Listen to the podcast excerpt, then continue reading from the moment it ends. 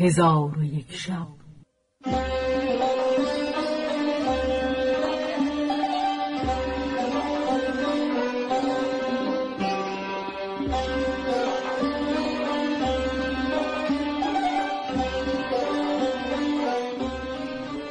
داستانهایی برآمده از ژرفای تاریخ و تمدن و فرهنگ مشرق زمین.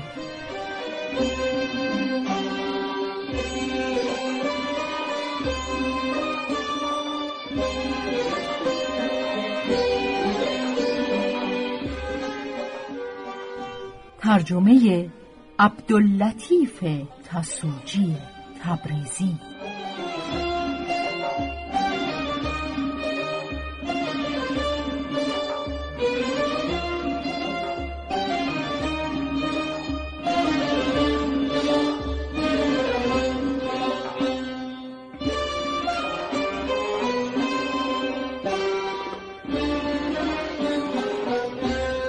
چون شب شست و چهارم برآمد.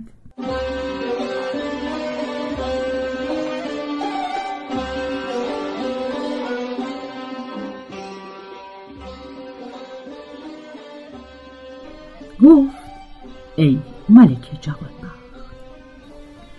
نزهت و زمان گفت ای پادشاه جهان فصل دوم از باب ادب در اختیار صالحان است.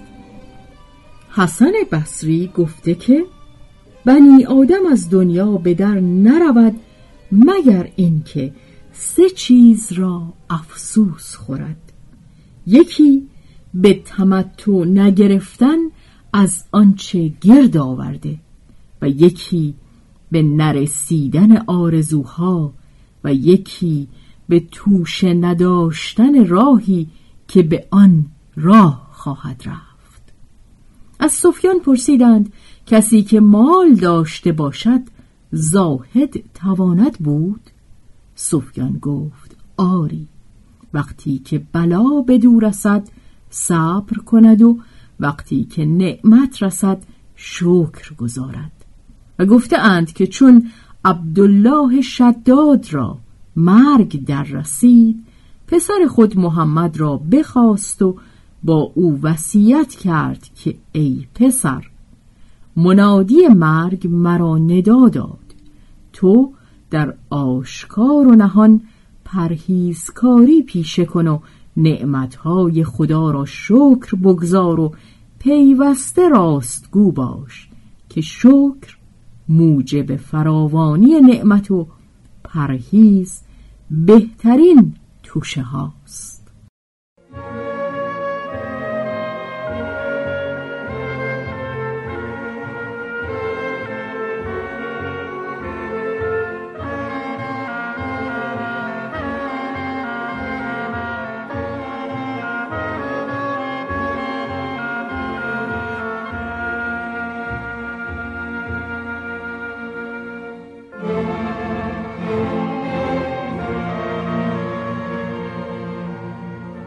پس از آن نسخت و زمان گفت ای پادشاه این نکته ها نیز بشنو که چون خلافت به عمر ابن عبدالعزیز رسید نزد فرزندان و خانگیان خود آمد و آنچه که در دست ایشان بود بستد و در بیت المال بگذاشت. ایشان به عمه عمر که فاطمه دختر مروان بود شکایت کردند فاطمه کس پیش عمر فرستاد که با تو ملاقات خواهم کرد. شب پیش عمر برفت. عمر او را از استر فرود آورد و با هم بنشستند. گفت ای امه تو به سخن گفتن سزاوار هستی زیرا که تو حاجت داری. بازگو که مراد تو چیست. فاطمه گفت به سخن گفتن تو را شاید. عمر گفت جناب باری محمد علیه السلام را رحمت عالمیان فرستاد و هرچه خوب بود از برای او بگزید. پس از آن محمد را به سوی خود باز خواند چون قصه به دینجا رسید بامداد شد و شهرزاد لب از داستان فرو بست.